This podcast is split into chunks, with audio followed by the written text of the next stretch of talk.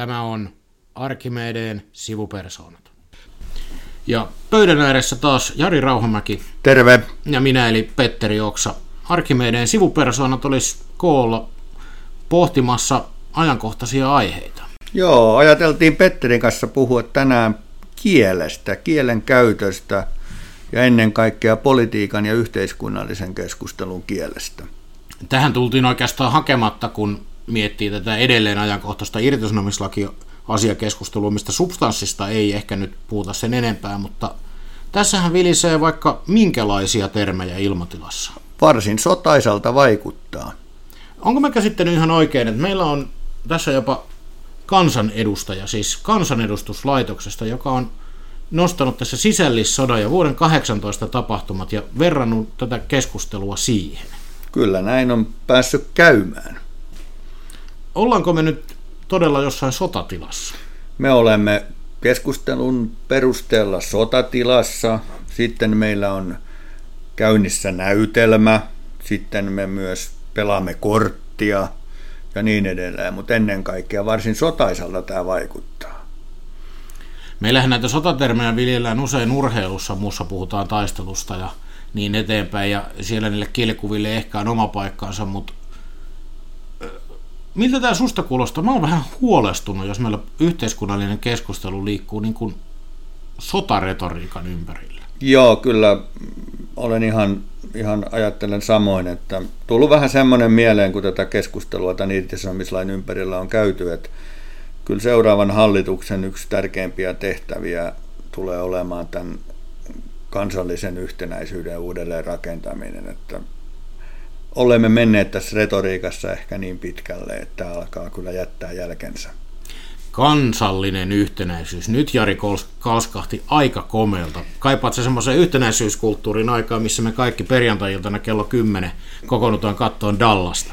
No emme nyt ihan niin pitkälle menisi, mutta kyllähän tämä, itse olen tämmöinen varsin sovinnollinen ja etsin sellaista yhdessä tekemisen meininkiä yhteiskuntaan ja, ja toi nyt on vähän tehty asioita sillä tavalla, että on tullut aina vähintäänkin kolhuja tähän yhdessä tekemiseen, yhdessä päättämiseen, yhdessä sopimiseen. Niin kyllä tämmöinen sopiminen on ainakin minusta aina ollut se Suomen menestystarina, mutta kertooko nämä kielikuvat sun, sun mielestä nyt sitten aidoista ristiriidoista vai onko ne pelkkää pelailua kielellä? Öö, ehkä tässä on sellaista, että kun puhutaan kielestä, niin miltä halutaan asioiden näyttävän. Puhutaan vähän niin kuin omasta näkökulmasta ja halutaan asioiden näyttävän tietynlaiselta ja siitä kai kielessä, kielen käyttämisessä on aina kysymys. On ja täytyy nyt, että mä olen kyllä ihan samaa mieltä, että kyllähän tämä yhteisen tekemisen, yhteisen maaliin pelaamisen ja muut, mitä hän kielikuvia tässä nyt itse sitten käyttäisikään, niin onhan ne teemat, mihin pitäisi keskittyä sen sijaan, että keskitytään siihen näihin niin kuin tavallaan sotaisampaan ja riitelyyn.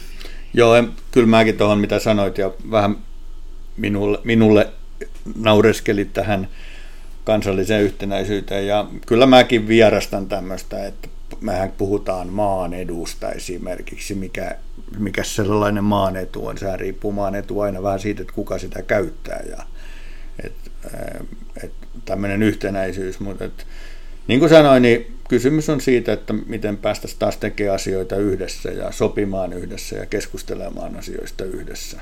Nyt, nyt iskitkin mielenkiintoista tämä maan etu, suorastaan isänmaan etu, Suomen etu. Tiedätkö, kuka ihan strategiansa perusteella kertoo ajavansa Suomen etua?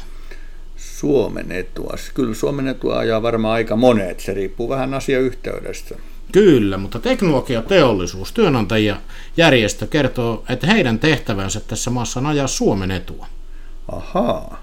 Mistä tämä tuli? Onko ne oikein virallisesti näin ilman? Kyllä, he on strategiassaan näin hyväksynyt ja käyttää retoriikassaan omassa kielessään sitä, että eivät he ole jäsenyritystensä asialla, vaan he ovat koko Suomen asialla. Mutta sehän kuulostaa kauniilta. Se kuulostaa tosi kauniilta. Hirveän helppo yhtiö sanoa, että no, no niinhän mekin ollaan, eiköhän tehdä nämä asiat sitten sillä kaivatulla yhtenäisyydellä. No onko tämän teknologiateollisuuden Suomen edun takana, mitä näet sä siellä, että siellä takana olisi yksittäinen ihminen? No en välttämättä tiedä, että olisiko se yksittäinen ihminen, mutta e, kyllähän tässä tulee just siihen, mitä sä sanoit, että tämähän on kiinni siitä, kuka sen määrittelee. Et kyllä mäkin koen, kun puolustetaan esimerkiksi palkansaajien oikeutta palkankorotuksiin tai hyvän työelämän rakentamista, että kyllä siinäkin Suomen edusta on kysymys. Niin, nähdään varmaan se Suomen etu eri tavalla, vähän näkökulma on erilainen kai. On, ja nimenomaan tässä tullaan tähän kieleen. Että onhan se vetoava viesti kertoo ajavansa koko Suomen etua, ja ikään kuin sitä kautta tulee sanoneeksi, että me muuten määrittelemme, mikä on Suomen etu. Niin. No mikä sun mielestä on Suomen etu? Määrittelepä sinä minulle, mikä on Suomen etu. Aikaisemmin Suomen etuhan oli semmoinen asia, mikä oli aika laajasti, siitä oli yhtenäinen ymmärrys, ja nythän se on tosiaan aika ristiriitainen käsitys, mutta tulevaisuudessa meillä pitäisi olla semmoinen käsitys Suomen edusta, jolla rakennettaisiin sitä menestyvää Suomea ihan yhdessä. Olipas aika kimurantti. Siellähän oli historiaa ja nykyisyyttä ja tulevaisuutta. Joo, tässähän en, en tullut sanoneeksi siis käytännössä yhtään mitään, mutta se kuulostaa, mä käytin tässä nyt kun puhutaan kielestä tämmöistä retoriikan, voisi sanoa temppua tai kielellistä rakennetta. Mä oon aikanaan käynyt klassisen retoriikan kurssin, joka on muuten paras esiintymiskoulutus, mitä on ikinä käynyt. Ja siellä opetettiin tämmöinen kolmiosainen rakenne, jolla selviää mistä tahansa yllättävästä kysymyksestä. Tämä tulee nyt vinkkinä kaikille kuulijoillekin, että jos teidät yllätetään kysymyksellä, niin miettikää hetki rakennetta ennen, nyt, sitten. Ensin kerrotte, miten asia oli aikaisemmin, sitten kerrotte, miten se on nyt, ja sitten seuraavaksi, millä tavalla se voisi olla tulevaisuudessa. Vaikka sisältö jäisikin yllättävässä tilanteessa uupumaan, niin siihen tulee rakenne, se kuulostaa uskottavalta. Joo, kyllä toi kuulosti ihan siltä, että sä olit miettinyt asiaa. Ja samasta samoihin rakenteisiin liittyy tämä kolmehan on semmoinen ihmismielelle tyypillinen. Sen takia eräskin entinen suomalainen ministeri puhuu kolmesta pointista ja muuta tämmöinen niin kolmiosainen rakenne. Palataan tuohon tohon sotaisempiin termeihin. Tässä kun mä oon kuunnellut tätä keskustelua niin, ja näitä vertauksia sinne sisällissotaan saakka, niin onko sun mielestä yhteiskunnallisen keskustelun kielenkäyttö koventunut? No noin kun suoraan kysyt, niin on. Mun mielestä me ollaan siirretty semmoiseen kielenkäyttöön, joka ei välttämättä enää olisi kauhean vastuullista. Tarkoitan sitä, että sillä voidaan aiheuttaa paljon enemmän vahinkoa kuin ikään kuin kielen käyttäjä edes tarkoittaa, koska sanat satuttaa. Kyllä, mä oon sillä tavalla tullut sellaiseen, että, että on kielen käyttö koventunut ja sitten toisaalta myös ehkä johtuen tuosta sosiaalisesta mediasta, niin meillä on myös tämmöinen ää, herkkä hipiäisyys lisääntynyt. Eli kun kieli kovenee ja herkkä hipiäisyys lisääntyy, niin, niin me ollaan, synny, me ollaan semmoisessa tilanteessa, että yhteiskunnalliset keskustelijat joutuvat tämän tästä pyytämään toisiltaan anteeksi tavalla, joka ei loppuviimeksi ole mikään anteeksi pyyntö. Ja, ja siitä tulee asioita ymmärtämättömällä välillä vähän omituinen kuva. Se on juuri näin, koska yhteiskunnallisen keskusteluhan on välillä, tai parhaimmillaankin se on vähän ympäripyöreä, koska yleensä, että jos tulet loukanneeksi jotain, niin sieltä juoksuhaudasta tai siis niin kuin siitä ojasta, mihin on jouduttu, niin ylöspääseminen on sitten aika vaikeaa. Että on parempi mennä pidempää reittiä kohteliaan sanankäänteen kuin loukata jotakuta. Niin, harvoinhan sitä sieltä, jos ajatellaan tämmöisiä, puhutaan, pysytään tällä sotapuolella, että harvoin sieltä poteroista on mitään asioita ratkaistu. Että jos sä siellä poteroissa pysyt, mm. pysyttelet ja sieltä huutelet, niin harvoin mitkä asiat valmiiksi tulee. Siinä muuten tuo Poterokin on todella vahva kielikuva, millä kerrotaan, että kuinka ollaan nyt sinne suojauduttu, eikä aiota todellakaan liikkua yhtään mihinkään. Joo, ja nyt tässäkin viimeaikaisissa keskusteluissa, niin siellä poteroissa, jos katsoo esimerkiksi pääkirjoituksia ja politiikan kommentaattoreja, niin poteroissa tuntuu olevan tällä hetkellä vähän yksi jos toinenkin.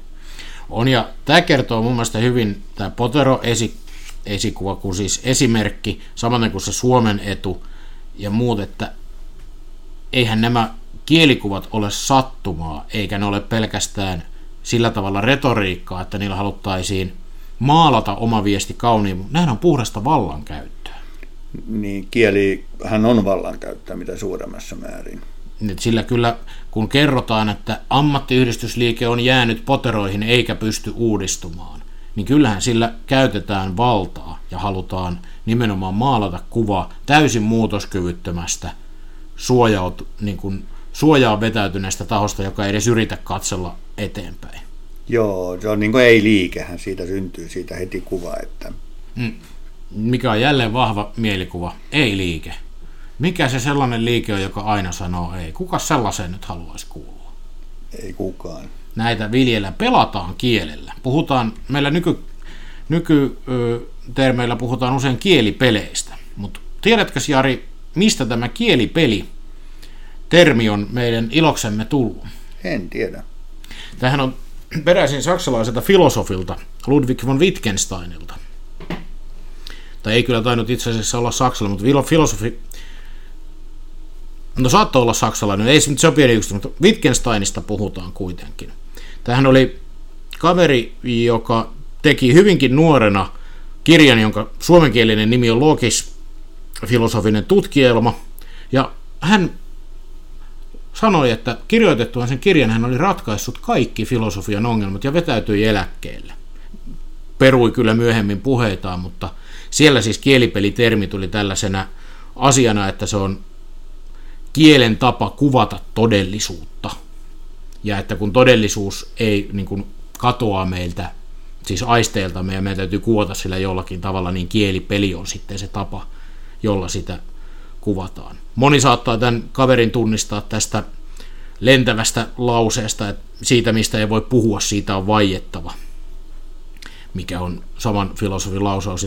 Tässä nyt kun meni tämmöiseksi niin kuin ikään kuin tietoiskuksi, niin sanotaan, että miehellä on vielä tavallaan et, yhteys Suomeenkin, koska yksi suurimmista suomalaisista tiedemiehistä koskaan, George Henrik von Wright, peri sitten aikanaan Cambridgen yliopistossa filosofian professuurin juuri tältä Wittgensteinilta.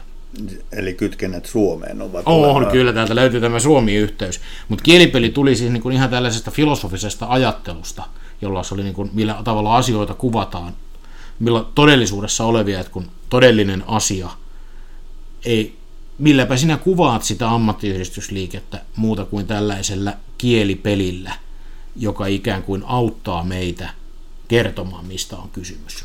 Onko, onko sinulla jotain sellaisia metaforia tai tämmöisiä, jotka ärsyttää sinua tavattomasti yhteiskunnallisessa keskustelussa? Mitä käytetään? Voi kuule. Tämä liittyy myös tähän vallankäyttöön. Jos aloitetaan viattomammasta päästä, niin pelisäännöt on semmoinen termi, joka mua aika usein ottaa päähän. Et ei välttämättä pelisäännöt kuuluu sinne futismatsiin, siellä on pelisäännöt. Sitten puhutaan työelämän pelisäännöistä, niin mulle on aika vieras ajatus, että työelämä olisi sellainen peli, jossa pyrittäisiin jollakin tavalla voittamaan. Tai että siellä olisi erillisiä joukkueita, joka toisiaan vasten kilpailen pyrkisi voittamaan. Ja koska näin on, niin tarvitaan pelisäännöt, jolla sitä peliä hallitaan. Sehän on hirveän vetovoimainen ilmaisu, mutta jos lähtee miettimään, mitä pelisäännöt tarkoittaa, niin se antaa mun mielestä sellaisen raadollisen ja väärän kuvan työelämästä, että niin kuin, minä en haluaisi olla töissä sellaisessa työelämässä. Mun suosikki sitten taas tällä, tällä asteikolla on ehdottomasti yhteiset talkoot. Niistä... No mitäs, mitäs sulla on talkoita vastaan? Hieno suomalainen perinne. No niinpä se onkin. Mä oon aina tykännyt olla talkoissa. Mä oon ollut aikanaan omakotitaloja kun rakenneltiin, niin oli valutalkoita ja kotipuolessa oli heinätalkoita ja jos, jos monennäköisiä, taloyhtiössähän on myös talkoita, haravoitu pihoja monet kerrat, mutta siitä on tullut tämmöinen, tämmöinen niin kuin, että kun menee maalan näennäisesti huonosti, niin kaikki kutsutaan yhteisiin talkoisiin. Ja se tavallisesti kun sitä on katsonut, mitä se tarkoittaa, niin se tarkoittaa sitä, että jotkut joutuvat vähän niin kuin pakon edestä näihin talkoihin osallistumaan ja toiset pääsee vähän vähemmällä. Ja se kyllä mun mielestäni tämmöiseen politiikan kieleen ja, ja asioiden perustelemiseen sopii äärimmäisen huonosti. Niin, on se vähän erilainen asia, että kokoonnutaan talkoisiin. Talkoo palkkaan yleensä ruokaa ja juomaa, mutta jos töitä kokoonnutaan tekemään, niin sen palkan pitäisi ehkä olla jotain muutakin.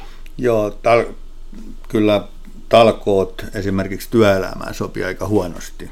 Et kyllä mä oon aina ollut sitä mieltä, että vanha hokema, että työmies on palkkansa ansainnut. Et sen yhdistämisen johonkin talkoisiin, niin ei se kyllä oikein meikäläisen ajatteluun sovi. Mitä sitten, jos ajatellaan tätä vallankäyttöä, niin minusta tyylikkäin, siinä mielessä tyylikkäin, että se on ollut tehokkain ja ehkä jopa elegantti tällainen kielipeli, joka mua ärsyttää, on kestävyysvaje. Mikä se se kestävyysvaje oikein on? Kestävyysvajehan lanseerattiin tuossa edellisten eduskuntavaalien alla valtiovarainministeriön virkamiesten toimesta, että kerrottiin, että meillä on nyt tämän kokoinen kestävyysvaje budjetissa ja sen takia että tämä leikkauslinja on ainoa oikea ratkaisu. Ja tämähän iski niin syvään kaikkiin poliittisiin puolueisiin ja kansan syviin riveihin, että ei sitä ole vieläkään päästy eroon. Kerrottiin, että meillä on tämmöinen kestävyysvaje ja sen takia on vain yksi mahdollisuus tehdä politiikkaa. Ja nyt vaikka meillä taloudella menee varsin kohtuullisen hyvin, niin usein tulee aina esiin, esiin että, mutta kun meillä on tämä kestävyysvaje, niin täytyy hyväksyä, että palkat ei voi nousta tämän enempää tai muuta. Sillä otettiin aika tehokkaasti haltuun yhteiskunnallinen keskustelu. Joo, tämä kestävyysvaje on yksi esimerkki sellaisesta, mitä itse kun aikanaan kirjoitellut pääkirjoituksia ja artikkeleja, niin minusta politiikan kieli on tullut tämän tyyppisiä termejä ja sloganeita, joilla perustellaan. Ja sitten on tullut myös semmoinen, että se on muuttunut vuosi vuodelta, mä kutsun kielen, politiikan kielen, että se on hähmäisempää. Että ei enää tahdo oikein löytää, että kuka tekee, mitä tehdään, mitä oikeasti tapahtuu. Ja varsin vähän keskustellaan, että mitä, sit, mitä vaikutuksia sillä on tavalliselle ihmiselle. Ja tämä liittyy tähän, että sitten valitaan joku kestävyysvaje tai joku muu tämmöinen, millä sitten ruvetaan politiikkaa perustelemaan. Ja tämä muuten liittyy nimenomaan siihen kielenkäytön kovenemiseen ja ristiriitojen lisääntymiseen, mistä tämä kestävyysvaje on hyvä esimerkki. Et sen kritisoiminen, vastakkaisten argumenttien sanominen siitä, että ehkä meillä ei olekaan ihan näin syvää kestävyysvajetta, ehkä tällainen termi ei ole edes perusteltu, tai että ehkä se ei ole kuitenkaan, vaikka olisikin olemassa, niin ainoa oikea politiikan teon lähtökohta. Niin tällaista ikään kuin puhetta ei oteta mihinkään lukuun, koska se sot, sotii sitä omaa retorista temppua, sitä omaa kielipeliä vastaan. Ja yleensä nämä termit on, jos puhutaan hallituksesta, on se hallitus mikä tahansa, niin nämä valitut termit, ne liittyy niin kuin välttämättömyyteen. Eli, eli ne termit ovat sellaisia, joita ilman tavallaan ei voida tehdä politiikkaa. Eli ne määrittelee sen liikkumavaraan tai tekemisen. Ja en mä tiedä, onko se ihan, ihan niin kuin hyvä lähtökohta lähteä kertomaan, mitä tehdään. Ei se välttämättä ole, koska ne liittyy tähän välttämättömyyden retoriikkaan usein, tai ainakin tällä hetkellä usein. Ja se on niin kuin sinänsä jo asia, mikä mua ärsyttää suunnattomasti, että näin helposti punaista, tai jos haluaa sanoa minut ärsyyntymään, niin kertoo, että tämä, ei, meillä ei ole mitään muuta vaihtoehtoa kuin tämä. Eikö politiikka ole mahdollisuuksien taidetta? Niin se pitäisi olla. Ja aina on vaihtoehtoja. Voi, voi olla tilanne, että meillä on vain yksi selvästi muita parempi vaihtoehto. Mutta väittäminen, että ei ole muita vaihtoehtoja, koska siis vaihtoehto se on huonokin vaihtoehto. Ja, silloin, ja harvoin on niin, että vaihtoehdot ovat niin kuin täysin toisilleensa vieraita vastakohtia. Mikä sun mielestä sitten on, kun puhuit tuosta filosofiasta muuten, mikä sun mielestä on kielen ja kielen suhde totuuteen? Että voidaanko me ylipäätään puhua mistään, että joku asia olisi totta, tai näin se on? Tämä onkin äärimmäisen mielenkiintoinen kysymys, että mikä on, mikä on totta. Ja tämähän on semmoinen, että semmoista kriittistä ajattelua, että koska absoluuttisia totuuksia on lopulta aika vähän, jos ollenkaan. Ehkä maailmankaikkeuden koostumukseen ja matematiikkakin on loppujen lopuksi kieli, jolla kuvataan ilmiöitä, että ei voi sanoa sillä tavalla, että edes numerot siellä Excelissä olisi välttämättä totta. Niin pitää tavallaan suhtautua kriittisesti siihen, mitä sanotaan, millä tavalla sanotaan, ja miettiä, että sillä on joku motiivi, että ihminen puhuu tietyllä tavalla, tai taho, instituutio, jos puhutaan tästä työmarkkinoista ja järjestöelämästä. Ja tämä, mitä sanoit numeroista, siihen mäkin olen niin tai havainnut sen, että numeroja käytetään, tilastoja ja numeroita. Se, se on oivallinen tapa sanoa asioita, juuri niitä asioita, mitä, miltä haluan asioiden näyttävän. Et se, numerothan kertovat juuri sitä, mitä sä haluat niitä nä- näyttävän. Usein, usein se on nimenomaan näin. Ja sitten kun ne numerot lopulta on itsessäänkin vain, vain siis yksi kieli. Matematiikka on yksi kieli muiden joukossa. No miten se sellaisen, huomaatko sen eron koskaan, kun me keskustellaan, niin joskus me puhutaan meistä ja joskus me puhumme teistä. Oletko huomannut, että tämä on yhden sortin kielipeliä myös? Tämähän on vallankäyttöä raadollisimmillaan. Siis että puhumme, että me täällä edistyksen eturintamassa olemme muuttamassa Suomea entistä paremmaksi meille kaikille. Mutta sitten on ne siellä, jotka haraa vastaan. Kyllä, mä tässä esimerkissä mieluummin kuuluisin niihin, tämä me-porukka kuulosti paljon kivemmalta, kun ne yrittää muuttaa ja tehdä tästä kivemman paikan. Ja sitten me saadaan myös sillä tavalla, että myös se, että meidän nyt kaikkien pitää olla mukana jossakin ihmejutuissa. Eli, eli se on myös tämmöinen miten osallistumisesta tehdään välttämättömyys. Kyllä. Mutta eihän nämä niin kuin, sikäli tämä suhde tähän totuuteen, että jos miettii, että onko tälle vaihtoehtoja ylipäätään tälle tavalle toimia, että miten sitten ilman kieltä emme voi puhua asioista. Me olemme väistämättä tässä ja se kriittinen ajattelu tulee sieltä sitten, että ei pidä hyväksyä näitä termejä sinällään, koska kyllä mä ainakin voin tunnustaa, että syyllistynyt itse ihan vallankäyttömielessä erinäköisiin termeihin ja niiden käyttöön. Kerro esimerkki, tämä kiinnostaa.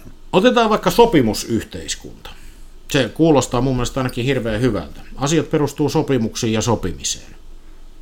Niin useinhan sillä perustellaan, että koska me haluamme, että Suomi on sopimusyhteiskunta, jossa ne tahot, joille asiat kuuluvat, sopivat niistä yhdessä ja sillä rakennetaan hyvää ja parempaa Suomea. Niin kyllähän siinä saattaa olla myös sellainen vivahde tässä sopimuksessa, että silloin halutaan sopia niistä itselle mieluisista asioista tai itselle mieluisasta tavasta. Mieluisella tavalla. Okei, kun sä käytät tätä sopimusyhteiskuntaa, niin kenelle sä siinä ennen kaikkea haluat viestiä? Kyllä siinä viestitään sekä työnantajajärjestöille että sitten kansalaisille siis suurelle yleisölle, julkisuudelle. Ja tokihan tässä tapauksessa on niin, että minä itse uskon siihen sopimusyhteiskunta-ajatteluun, että asioista sovitaan ja kuvaan sen niin kuin tavallaan myöskin sitä omaa ja varmaan aika monen järjestö toimijan uskoa siihen, että sopimalla asiat toimii paremmin. Mutta kyllä siinä silti on tällainen kielipelin vallankäytön maku. Voi kertoa toisenkin esimerkin, mitä itse käytän ihan tietoisesti.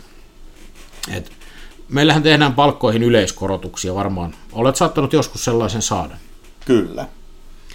Ja tämä yleiskorotus vähän antaa väärän kuvan, kuvan siitä, mistä on kysymys, koska asiat menee ihmisillä sekaisin. Meille tulee välillä esimerkiksi sellaisia yhteydenottoja, että, että mihinkäs indeksiin, että onko tämä johonkin kuluttajahintaindeksiin tämä yleiskorotus – sidottu. Että ikään kuin se tulisi automaattisesti jostain järjestelmästä, että palkkaa nyt korotetaan tällaisella yleiskorotuksella.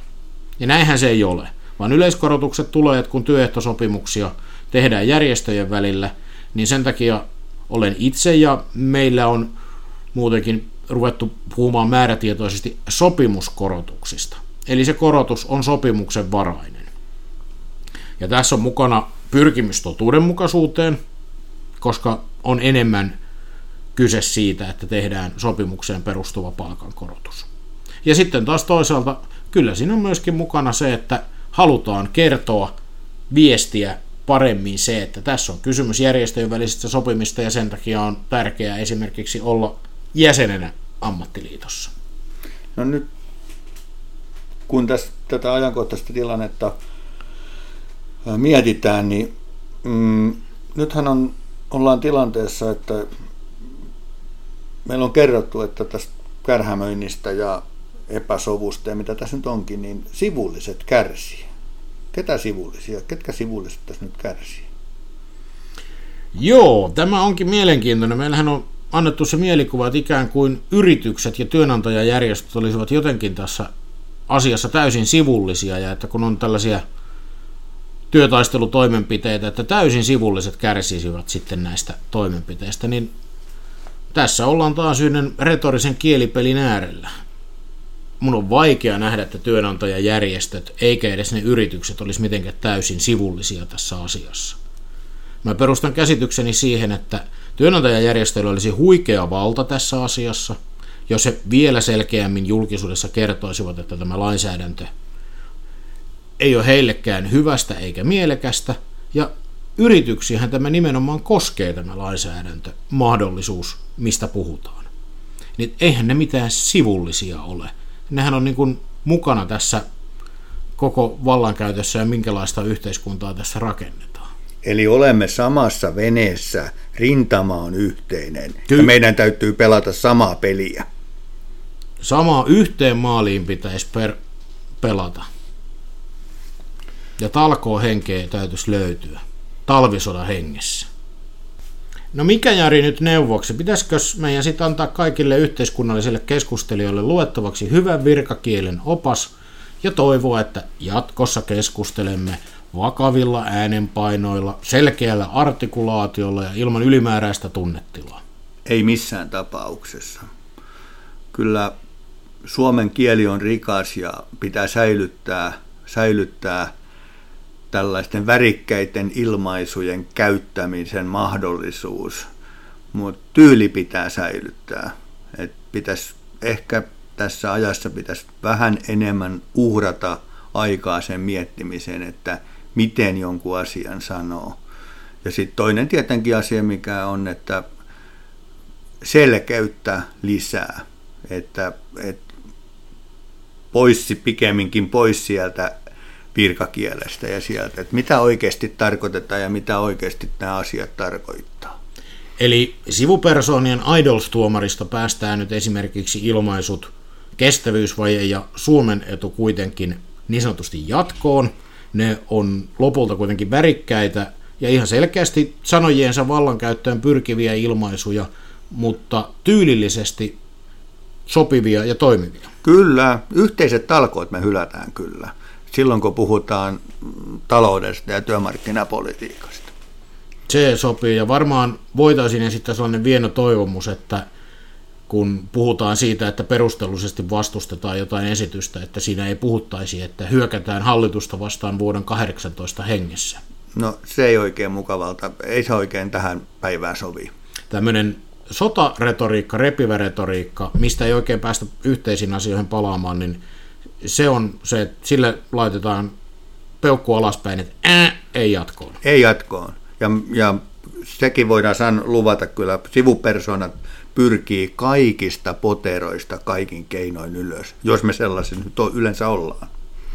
Kyllä, kaikista poteroista ylös. Ja se, mikä ehkä annetaan se kehotus, että kaikkiin puheisiin, myös meidän, ehkä ennen kaikkea myös meidän, niin pitää suhtautua kriittisesti. Varsinkin jos jostain asiasta tulee niin sanotusti hokema, niin pitää miettiä, että mitä sen takana on. Miksi tästä puhutaan juuri tällä sanalla?